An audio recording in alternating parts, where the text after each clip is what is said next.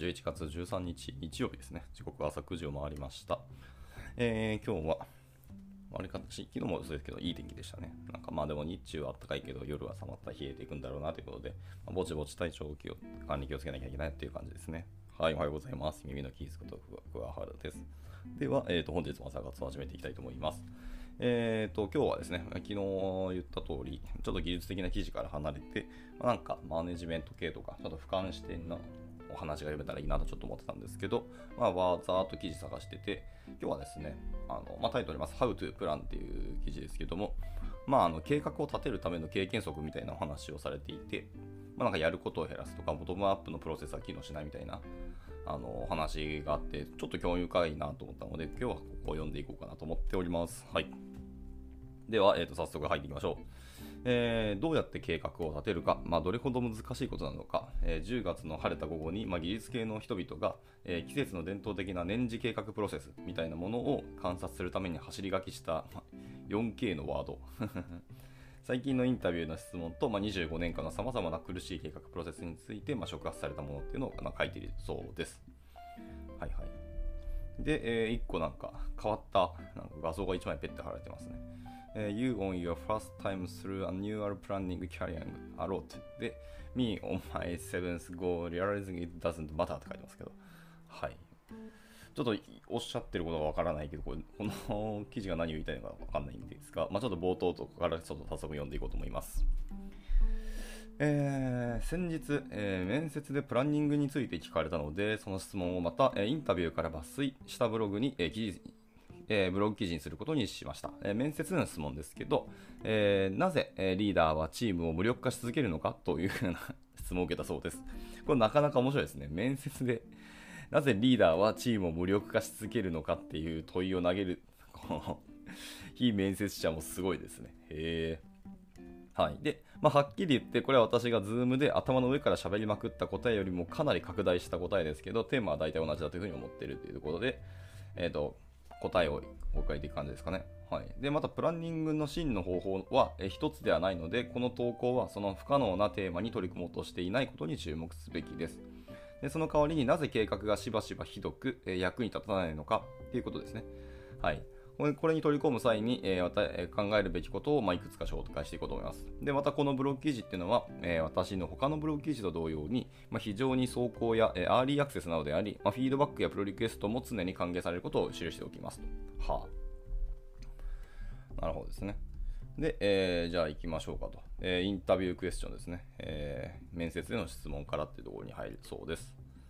さて、あ、来た来た。OK。はい、じゃあ、えっ、ー、と、面接の質問ですけど、えー、年間計画に携わったことがありますか、えー、どのように対処しましたか、えトップダウンとボトムアップのどちらが好きですか、えトレードオフを考えることはしてきましたか、えそのためのフレームワークはありますかと。えもう5つですね、なんか質問があったらしいですね。はい、でこのインタビューは、えー、最近また、えー、流行りつつある、えー、プロダクトとエンジニアリングをリードする仕事の一つで、まあ、GM や、え CPTO あるいは VP of えー、something of other と呼ばれることもあります。えー、VP of なんちゃらっていうのを VP of、えー、something or、えー、VP of other という呼ばれるらしいですね。で、まあ、了解として、マトリックスマネジメントの欠点が明らかになり、えー、振り子が反対方向に、えー、触れ始めています。で、アンディ・グローブの言葉を借りれば、えー、特別じゃあ、機能別組織と、えー、ビジネスユニット別組織とどちらを選ぶのかを決めるとき、まあ、正しい答えは常に、えー、もう一方の方であると。なるほどですね。選んだ方のもう一方の方が、えー、常に正しい答えだと。はいえー、機能別組織と、えー、ビジネスユニット別組織っていうところですね。まあ、どっちかを選ばなきゃいけなくて、別に第三者を選んだり別の組織を作るっていうのも一つありだと思いますけど、まあ、往々にしてこの2つが結構、あのー、振れ幅として選択されるそうですね。で、まあ、この筆者の方がおっしゃってるその機能別組織っていうものと、そのビジネスユニット別組織っておっしゃってるのが、まあ、どういう組織体系なのかっていうのが、この後語られるんだったらいいですけど、語られないとしたらちょっと抽象的すぎるので、なんか同じ認識なのかはちょっとわからないなと思いましたけど、まあ、ちょっと一回読んでいきましょう。で、えっと、トレードオフの問題をひとまず置いておいて、えトレードオフっていうのはエンジニアリングとエンジニアリングリーダーシップの核心であるっていうことは言うまでもありません。えソフトウェアというメディアは非常に柔軟で、え機能的にはどんなものでもえ動作させることができます。えどんな言語、アーキテクチャ、アプローチ、えスタイル、プロセスなどでも、えー、十分な努力をすれば、えー、機能するように、えー、することができると。えつまり、え私たちは正解か、え不正解かの選択ではなく、えトレードオフの選択を迫られているのですと。はいはい。ということですね。で、プランニングはソフトウェアと少し似ていて、え十分な努力をすれば、どんなものでもうまくいくようにすることができるというふうにおっしゃってます。はい、でその結果、私たちは、え正しい計画の立て方を探しているのではなく、まあ、制約条件と人間の動き方について学んだことを、え解決しようとしているのです。でまたソフトウェアと同じで、チームが小さくなればなるほど、え計画はずっと簡単になりますよと。まあ、これはそうですよね。で、まあ、ソフトウェアと結構似ていて、えー、正しい計画の立て方じゃなく、えー、制約条件と、えー、人間の働き方について学んだことっていうのを解決しようとしている。はい。なるほどですね。で、えっと、計画について私たちが乗り越えなければならない最初の課題っていうのは、私たちは通常1つのプロセス、または小さなプロセスのセットっていうのを使って、えたくさんの異なる目標を達成しようとしていることですと。あー、なるほどですね。1つのプロセスを使ってたくさんの異なる、え、目標を達成しようとしている。これが最初にか、え、乗り越えなければならない課題だと。これ結構でも大事なことですよね。ついついなんか一つ決めたことでなんか全部やろうとするっていうことだとふうに僕は解釈したんですけどそんなことはなくていいよってことですよね。はい、えーと目まあ、とりあえず目標の一部ですね。っていうところに入っていきましょう。えー、でみんなで力を合わせる目標とか、えー、ビジョンの伝達、えー、私たちの、え、広大で果てしない海に溺れ、え、憧れること、え。本当に海外の人は相変わらず詩人だなと思いますね。はい、でチームが取り組むプロジェクトと、えー、彼彼らが動かそうとしている動かそうと計画している指標をリストアップすると。で、えプロジェクトとそのインパクトが、え組織の目標、まあ、いわゆる成長だったり収益だったり能力などなどっていうですね、まあ、そういう組織の目標を達成するのに十分かどうかっていうのを推定できるようにすると。あとはそのビジネスを、えー、ビジネスを装備する。ちょっと直訳すぎるな、これ。はい、で実施すべき重要かつインパクトの大きいプロジェクトは何かについて組織から洞察を得ると。はいはい、で、リーダーシップにフィードバックを与え、方向性を定め、軌道修正する場を与える。えー、やらないこと、えー、縮小するプロジェクトを選択する、えー、プロジェクト計画、タイルワーク、えー、活用度の評価っていうことしん？活用度の評価をすると。あとは依存関係を特定し管理する、え人員計画と配置リスト。でその他にもまあ様々な目標を掲げています。まあ、このように私たちは、え do one thing well と、一つのことをうまくやるから程遠いところにいます。はいはいはい。まあ、プランニングね、やっていくといろんな目標がたくさん出てくるので、まあ、それを一つ、えー、一つのことをうまくやろうとするっていうのは確かにそれは遠いところにいますよね。全然無理だと思います。で、そこで、えーと、計画の手間を省くための経験則をいくつか紹介しますというところで、あははは、なるほど。今からそれを合計9個ですね、に分けて1個1個説明していくそうですね。で、じゃあ1個ずつ読んでいきましょうか。これなぜか知らないけど、1から9じゃなくて0から8だっていうところが面白いですね。まず、あの入る前の段階から入るっていうところが重要なんそうですね。はい。で、いうことで、えー、いきましょう。1個ずつ言ってみますけど、えー、Some rules of some for making planning success って言ってます。はい。けあの企画がクソにならないための経験則いくつか紹介っていう この方は結構なんかオラオラ系な感じの言葉を使いますね。はい。で、えっ、ー、と、まず0番目ですね。0番目、えー、do fewer things なので、まあ、やることを減らしましょうってところからまず入るということで以下の提案の中で繰り返し出てくるテーマっていうのは、えー、計画がとても難しいということです。えー、なぜなら、え会社全体で高度な調整が必要な、え本当に複雑でストレスのかかる仕事をたくさん取り上げ、まあ、それらを全て一度にやろうとしたからですと。はあ、で誰もその仕事に、えー、資料深くアプローチする時間がなく、えフィードバックを与えるために会う時間もなく、え最後にはもう誰も強く終わらせるためのスプーンが残っていないと。で、プランニングの目標を切り離して、まあえー、ハイステークス的な、え性質を減らす方法というのをまず見つけてくださいと。はい、というところですね。まあ確かに複雑な問題をもう複雑にしたまま、もうみんなでエイヤでガーッと取り組むっていうのは、それはストレスフルですし、みんなわけわからなくなるし、大体みんなカオスになって、果たしてこれ今どうなのとか、大丈夫というかゴールにちゃんと向かってんのみたいな振り返りする暇もないっていうのはよくある話なので、はい、複雑な問題をちゃんと分解していくっていうですね取り組む前にまず分解したり減らしていくっていうのはすごく大事なことだって僕思いましたね今のが0番目ですでそれやったら次1番1つ目ですね、えー、1つ目は、えーボトムアッププロセス is don't work って言ってます。はい。ボトムアップは機能しないと言ってますね。きましょう、えー最前線で仕事をする人たちが得るべき重要な洞察っていうのは山ほどありますが、えーボトムアップのプランニングではそれを得ることはできません、えーボトムアップのプランニングは階層の一番下にある分隊や、えチームのレベルから始まり、え階層が上がるにつれて各レベルの、えプランを集約合成していきます。でボトムアップでは、えいくつかの予測可能な失敗モードっていうのが見られますと。いくつか出てきてますけど今回は、え2つ例に出されてますね。はい、で1つ目が、え個々のチームは組織全体にとって何が最も重要であるかっていうのを理解するための情報や視点をほとんど持っておらず、え持っている情報に基づいて局所的に、え最適な選択をせざるを得なくなりますと。でもう1個が、えー計画立案の際、個々のチームは他のチームが何を達成するかっていうのを意識することなく、まあ、与えられた目標を達成するために何が必要かという問いに答えることになりますと。で上記の2つの傾向っていうのは毎年規模が大きくなるものの、ほぼ現状維持の組織となるレシピでありますと。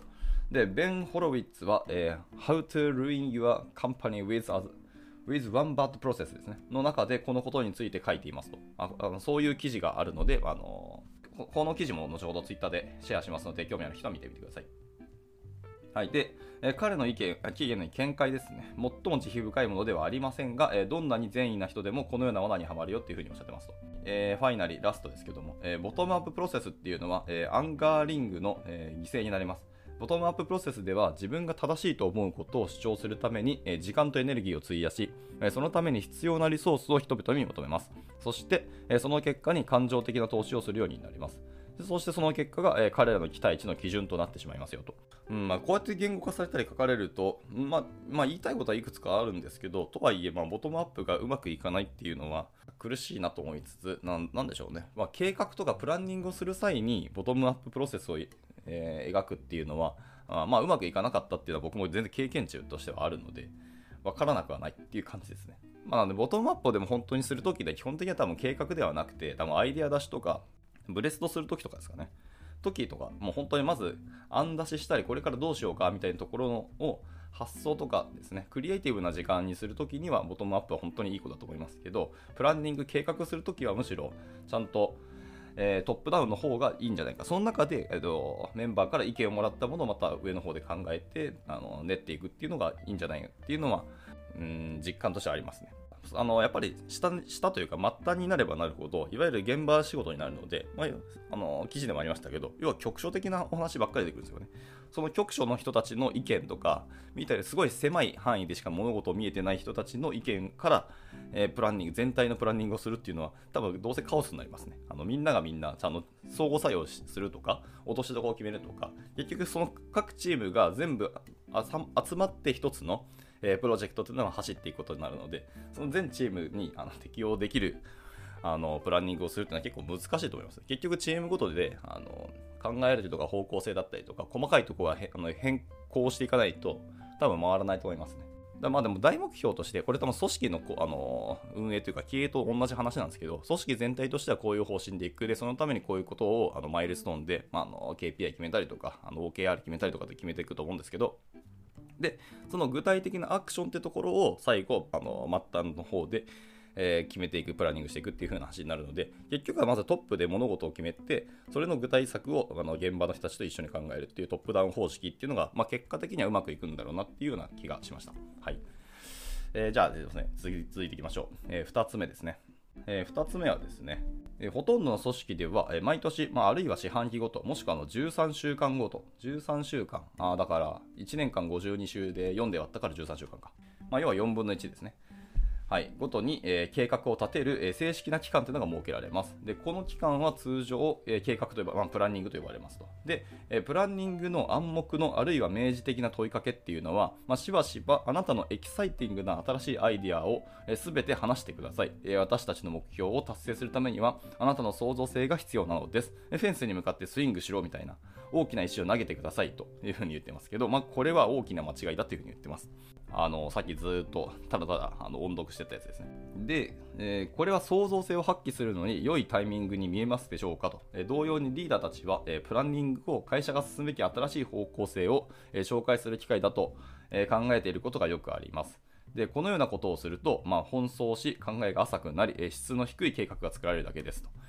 これは本当に痛い痛い言葉だけど、その通りでなんかグーの音も出ない感じですね。そうなんだよな。本当にそうなんだよな。質の低い計画で走れると、結果的に質の低いプロダクトが生まれるし、アウトプット成果も大体質が悪くなるので、ほんまよろしくないんですよね。最初にやっぱりプランニングの時に、あの時間と労力、コストを割いて、スタートダッシュちょっと遅いように見えるかもしれないですけど、でもそこでしっかり練ったことで、後ほどのあのブーストがかかるっていうのは本当にあると思うので、とにかく走り始めるっていう話も別に僕はそれ悪くないと思ってます。まあ使いどころですよね。とにかく走りって、まずはやってみるっていうのは、その通りだと思うんですけど、じゃあ全部が全部そうかっていうと、そういうわけではなかったりするので、はい、やっぱりプランニングはプランニングで大事ですよねっていう話はあると思います。はい。で、すいません、余談でした。えほとんどの企業や組織では、え何か新しいことや意味のあることを行うには組織全体の人々と協調する必要があります。えプロジェクト計画の編曲点みたいな記事があって、まあ、そこの中で、えー、口実するプロジェクトの、え、計画段階を出した企業では間違いなくそうでしょうみたいなお話があるそうですね。はい、で典型的な例を挙げると、えー、どのように販売し、えー、マーケティングするかそれ、それをサポートするためにどのようなインフラが必要かっていうのを計画せず、えー、また過去に何回この製品を、え発売しようとしたかっていうのを理解するための調査もせずに、え新製品を構築して発売すると、まあ、失敗しますよと。こんな売り方する企業あるんやっていうのをちょっと今読みながら思いましたね。販売の方法とか戦略もないし、マーケティング戦略もなくて、またそれをサポートするためのインフラとかも計画しないまま、とにかく商品作って売るみたいな、えー、あるん、そんな企業みたいなちょっと思いますけどね。えー、まあでも多分あるんでしょうね。で、まあ、それはもちろん失敗するでしょうと。で、このようなことは、えー、技術企業が何度も繰り返していることですと。え、このようなコーディネーションは、え、最も良い状態で行うのは難しいことです。で、プランニングはベストなタイミングではありません。えー、計画時は誰もが忙しすぎてこのような会話する余裕がない時です。そして、えー、来年度の予算やそれが自分のチームにとって何を見せるのかっていうのを考え、まあ、感情的になっている時ですと。忙しすぎて会話する余裕がない時が、えー、計画時なんですかあ今、現状の計画時、プランニングするタイミングがみんな忙しすぎて余裕がない時にみんなプランニングしてるっていうふうに言ってるんだろうさすがに。そんな忙しくてタイミングない時にあのプランニングするってさ、それは握手ですからね。了解。だったそうと思います。で、えっと、その代わり、えっと、プランニングをしていない時ですね、に、え新しいことに取り組み始めましょうと。やりたいことを作りたいもの、えその他を文書化することが大事ですで。その提案をみんなと共有します。で、その新しいことをサポートするために、え明示的に賛同を得ましょうと。で、組織内で自分とは異なる専門知識を持つ人に、えー、自分の過程や見積もりっていうのをテストしてもらいます。で、あなたのアイディアが、えー、組織の方向性に合っているかどうか、あるいは方向性を考え、変える気があるかどうか、とこですね。あとはそういうものを、えリーダーから、えフィードバックを得ましょう。で担当者、え反復作業の時間、え市場の雑音となどを排除して、えターゲット顧客を教育するための時間など、どれだけの費用がかかるかというのも伝えます。でもし承認されたらその取り組みに参加したいと思う人を社内で募りましょう。これはま資金調達プロポーザルと呼ばれ、プランニングの外で実行するのに最適なプロセスですと。もうもはや起業するプロセスとだいぶ似てる気がしますね。まあ別に僕は起業したことないですけど、まあ、事業を起こす、事業計画立ててからわちゃわちゃやるみたいなところと結構似てるなと思いましたね。で、えーと、資金調達案っていうのは重いプロセスのように思われるかもしれません。いや、重いんですよ。実際資金調達は重いんですよ。で、数週間から数ヶ月かかることももちろんあります。で、数週間から数ヶ月というのは、えー、何か新しく有意義なことをするために良い計画を立てるのに必要な時間になります。でこれは、えー、企業の年次計画プロセスの制約の中でできることではありませんと。これはそうですね。企業の年次計画のプロセスがもうだいぶ固まってしまって、その中で新しい、えー、なんですか、事業的なことを考えて資金調達をするっていうのは、まあ、それだけの確かにプランニングで本当にね、時間かかるんですよ、資金調達さんっていうのは。なので、それは多分できないと思いますね。なので、その年次計画の外でやるしかないってことですね。はい。で、もう一つの方法っていうのは、えー、大規模なアイディアに有効なもので、とにかくやってみることです。あ、これ、そこでそういう案が出てくるんですね。でリソースを求めず他のチームからのサポートを求めずアイデアを検証するために、まあ、素早く汚いテストっていうのを行って、まあ、おそらく失敗することを承知でどんどんものを作って、えー、変更を取り消して捨てられるように準備しておくことですと。でこれは本当の計画を行うための素晴らしい代替案です。私たちがトラブルに巻き込まれるのは計画を立てるふりをしながらも、まあ、それをひどくしてしまう中間地帯だと言ってます。はあ、ははは誰もが夢中で走り回る慌ただしい時期に新しいことをする、え、サインをしないことは、え、クロスファンクショナルでめったに行使されない人間関係だけにえ利益をもたらすわけではありませんと。さてどういうことだ、えー、誰もが夢中で走り回る慌ただしい時期に新しいことをするサインをしないっていうことは、えークロスファンクショナルでめったに、えー行使されない人間関係だけに利益をもたらすわけではありませんと。ちょっとこの日本語難しいな。ただ、英文はもっとむずいので、理解できないんですけど。うんうんうんうん。まあ、とにかく、えー、人間関係だけに利益をもたらすわけではない。ちょっと一旦先まで読んでからもう一回戻りましょう。はい、ということでエンジニアリングと、えープロダクトのように普段から密接に連携しているあるいは連携すべき、えーパートナーにもメリットがあると。ああ、はいはいはい。だから、渦中の人だけのメリットじゃないってことかな。で資金調達の、え提案書のようなものがあれば、えこうした、え緊密な関係を同期させておくことが容易になって、計画後に起こる、え避けられない衝突っていうのを回避することもできますと。だから利益は結局、その行使されない人間関係だけではないということですね。ああ、意味は分かった。はいはい。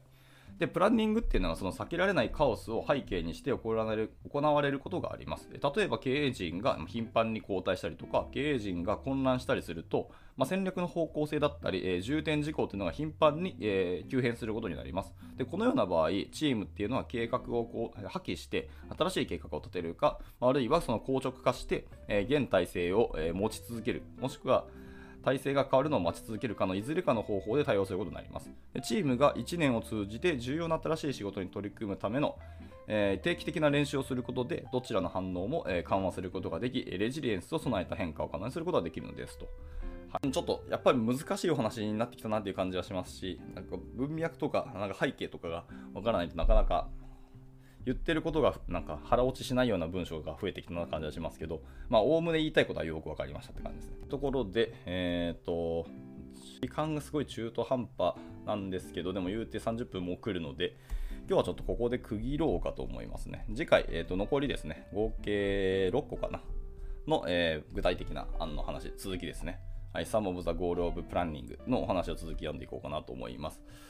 はい、まあ、ちょっとね、僕自身がちょっとまだまだ頭起きてなかったりとか、そんなに頭良くないので、この文章を理解できてなく、なんか本当にただただ読んだだけな感じになってしまって大変に申し訳ないですけど、また明日もちょっと頑張って読みつつ、理解しつつ、なんか、あの感想でも述べられたらなと思ってますので、